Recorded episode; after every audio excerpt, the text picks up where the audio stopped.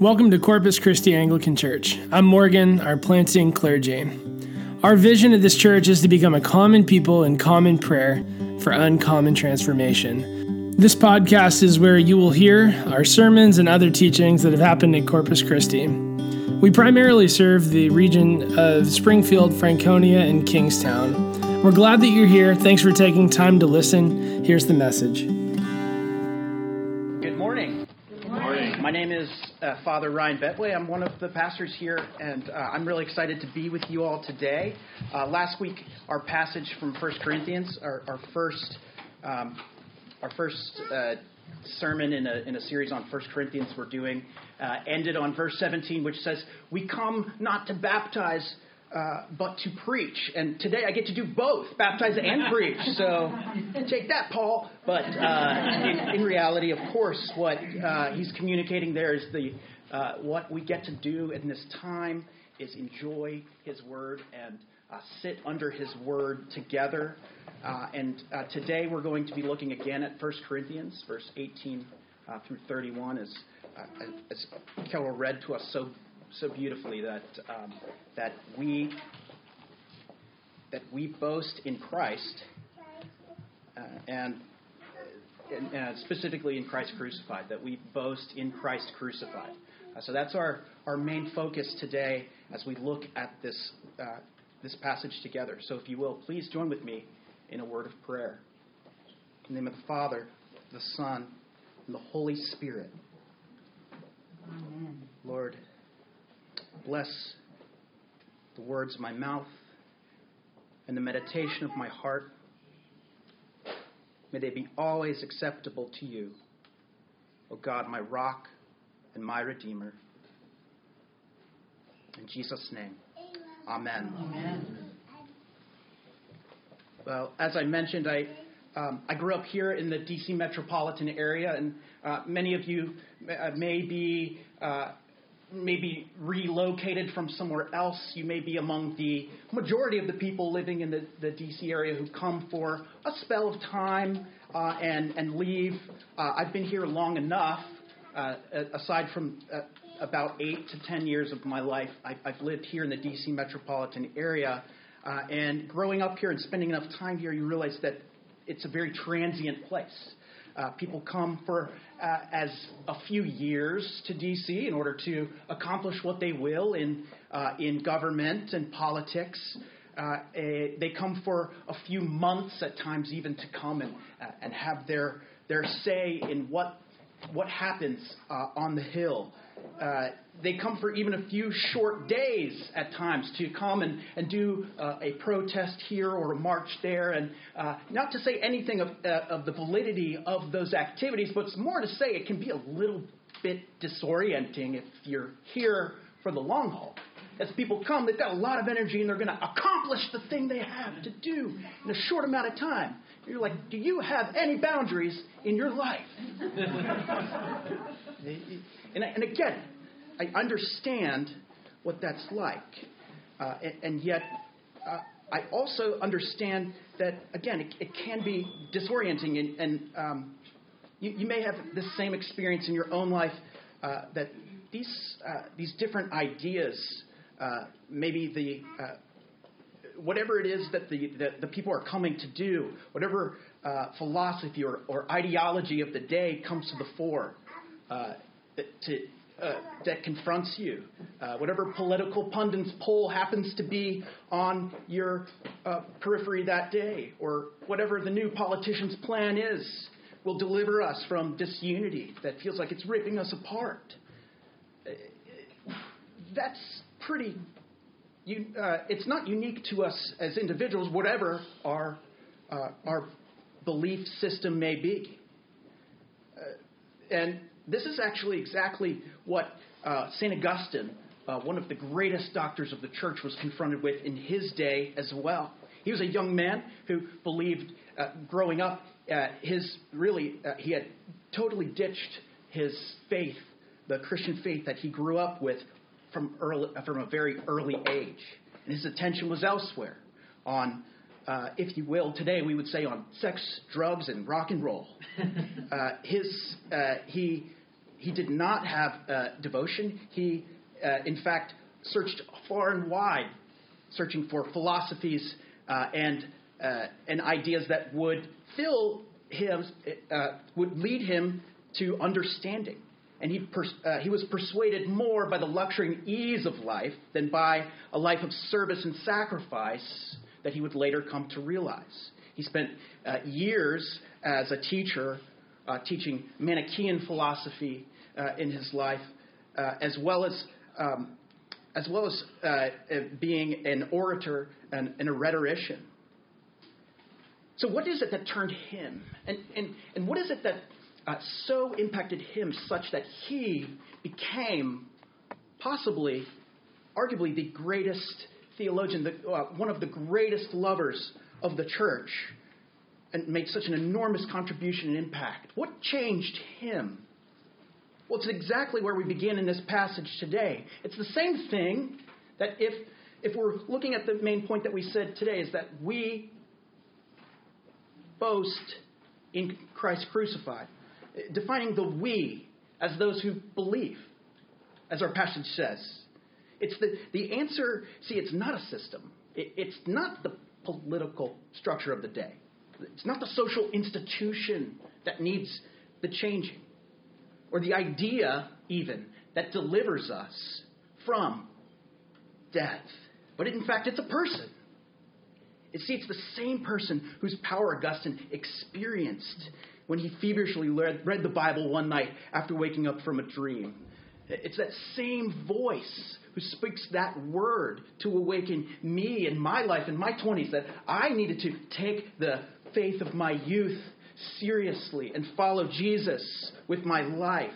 It's that same words that speaks to us each day as we commit our lives to hearing from God's Word and from His Holy Spirit and of the various ways that we come to experience His Word.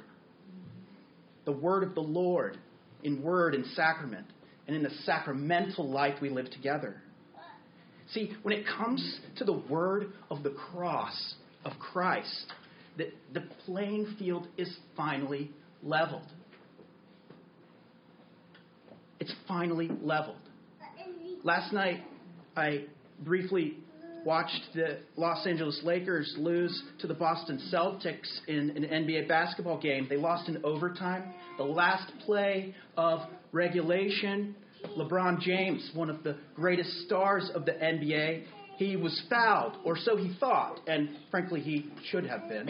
But uh, as the as the arm of the defender came and grabbed his arm down, uh, he rightly landed and thought, "Of course, I'm going to get the foul." He's used to that type of treatment from the referees.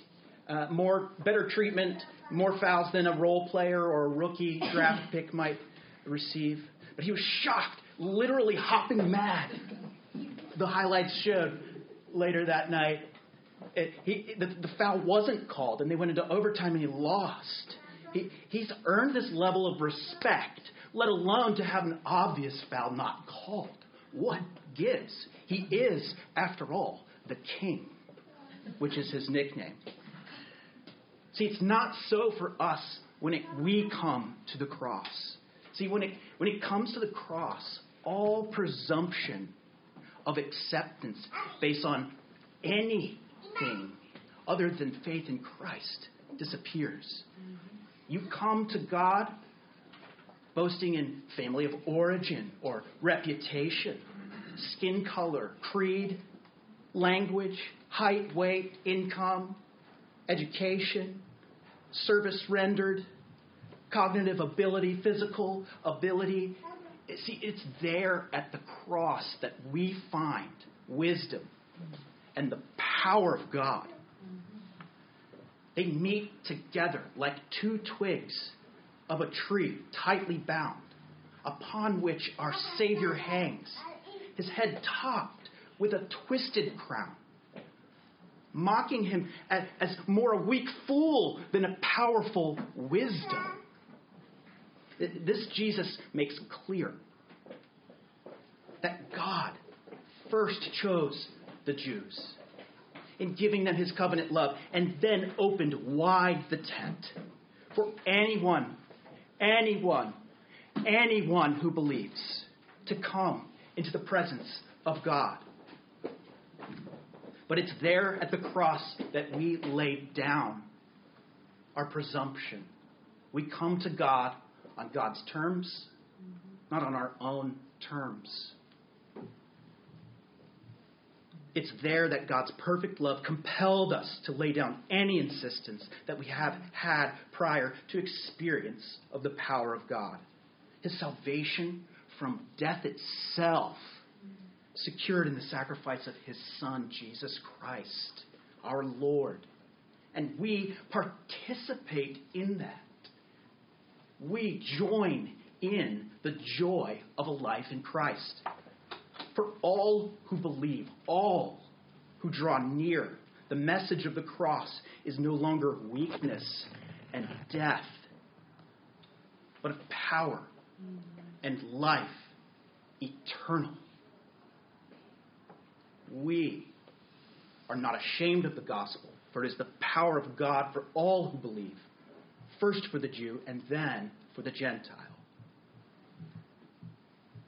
So, what does that mean? What does it mean then for us to boast in Christ? If we are those who dwell in Christ, if we are joined to Him by faith, what is, as the final verse of this passage says, what does it mean for us to consider our calling? What is our calling? Well, the, the summary of that, those four verses, is that our calling is to boast in Christ. So, so what does it mean? Well, it said in the city of Corinth that on every street corner, you can go, you could run into one of these so called wise men uh, whose insights uh, and wisdom would solve all of the world's problems. And you could imagine you go to the, um, you know, the, the, uh, the corner of, uh, of, uh, of it, it, it's the same way for our society today.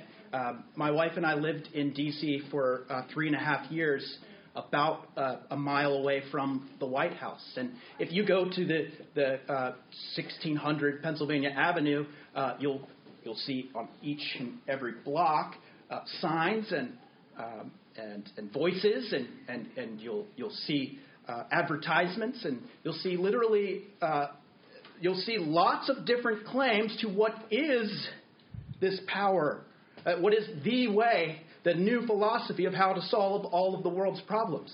Uh, some of which I could quote and some I can't because there are children here. Uh, th- these particular claims, again, fall short.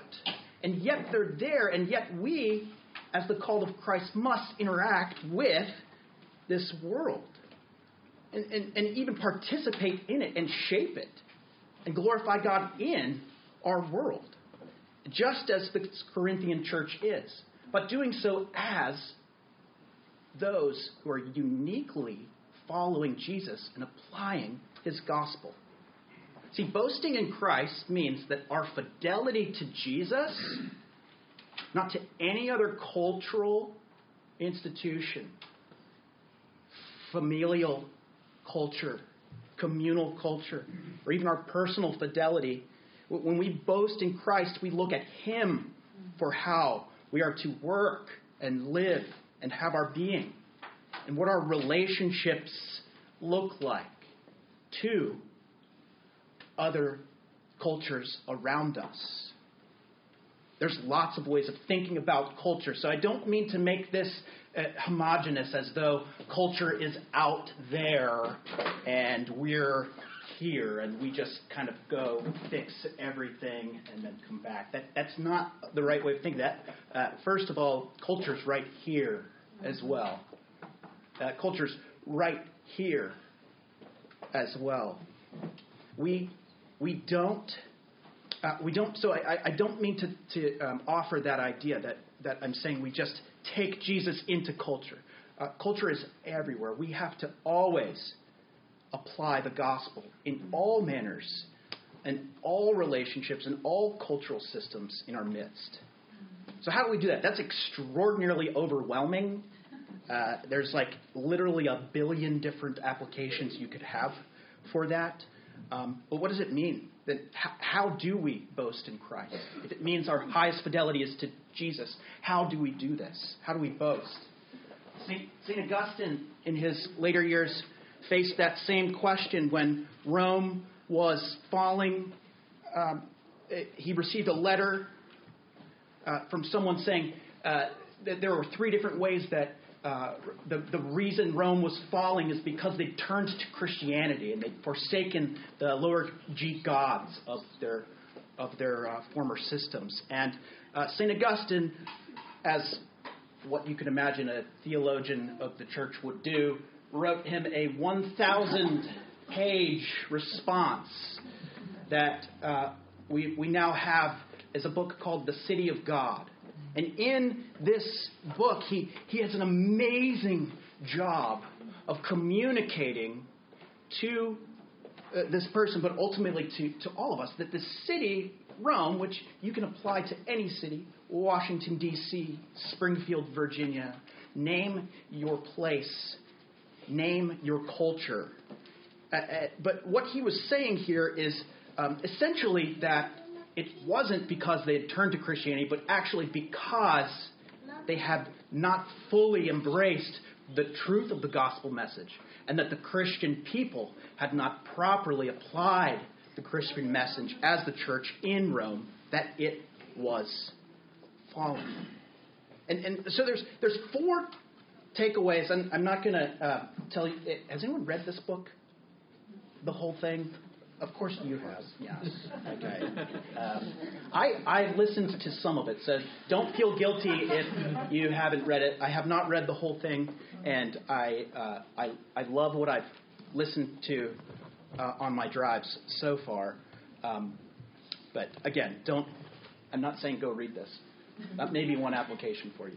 But just four four four reasonable takeaways that I have from uh, from understanding what the message of this book is, uh, of how we boast in Christ. The first is to know your cultures.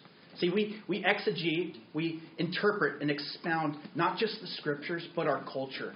If you, uh, uh we have to know our cultural context as much as we expound and interpret the scriptures. That means to understand, uh, uh thinking of it applied to familial culture, um, that means we have to understand our, our families of origin and even going back as far as a few generations to know how what we're living today impacts where we've been before.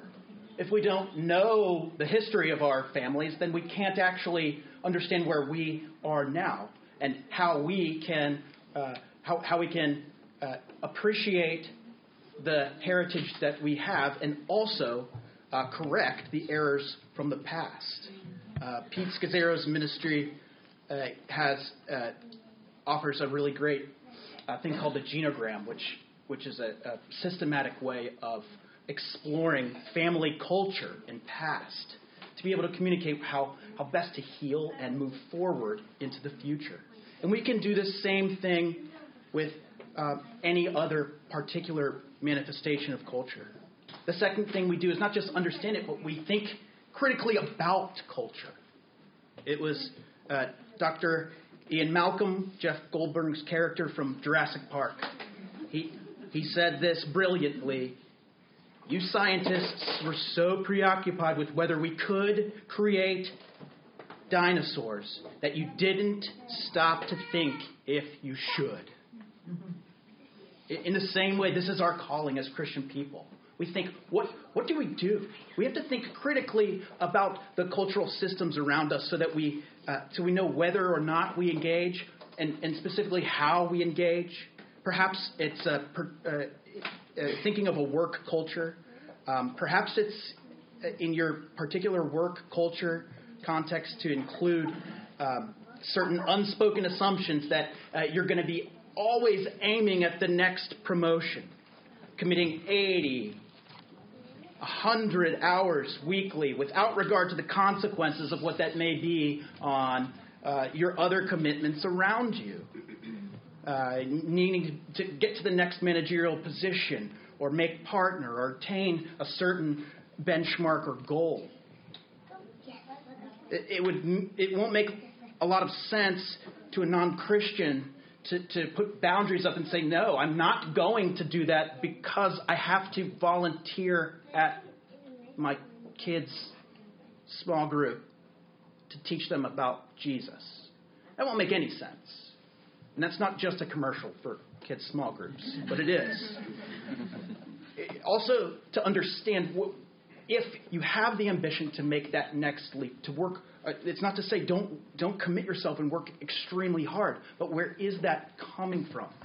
The motivation coming from a call of Jesus, or is it just a prideful ambition? That's where discernment comes in. Uh, the third thing we do is we connect to the culture. We connect our Bible to the culture. We connect our, uh, our faith to the culture. As we're transforming in Christ, so too we walk into culture and we transform it. Uh, and transform the lives of those around us. Uh, Jesus transforms the lives of those around us as we, uh, as we connect with uh, the culture and connect our faith with the culture around us. And finally, uh, we do this patiently and creatively. I talked with uh, Trey uh, to, uh, yesterday. He, uh, we're about to baptize him. He's, he is coming in. This is a one way of proclaiming your your um, your commitment to the uh, to the world of trusting in the crucified King is to, to be buried with him in baptism, so that your hope is now to be raised with him in the end. Trey's going to be taking that steps, and I said, Trey, just tell me like I'm going to put you on the spot, and he thought it meant like you mean like I'm going to have to get up and preach? And I was like, no, no, no, I didn't mean like that. but more like, hey, uh, wh- where do you see this in your life? Where do you see that even just coming forward for baptism is like tough? Like, has there been any consequence for you? And one of the things he mentioned is like it, it's in, in family and in work and pretty much all areas of life. It's like he's had to learn to be patient. It doesn't come naturally to him. And I was like, man, that's so brilliant. Uh, that's not something we readily admit. Even something as simple as I'm not a very patient person. And that's a work of the Holy Spirit in us. It's a work of what God does in us through baptism and through our constant re engagement with Him in our lives, of boasting in Christ, the crucified King. I am um, going to pray for us, and as I pray, uh, we're going to prepare uh, for this baptism. Um, and I just want to take a, a, minute for us to just sit with the Lord. And, uh, and I want you to imagine with me the, the crucified Christ um, and what your boasting before the crucified Christ, uh, in the crucified Christ, is today. Lord Jesus, we bless you and your word and all you have for us today. In the name of the Father, and the Son, and the Holy Spirit. Amen.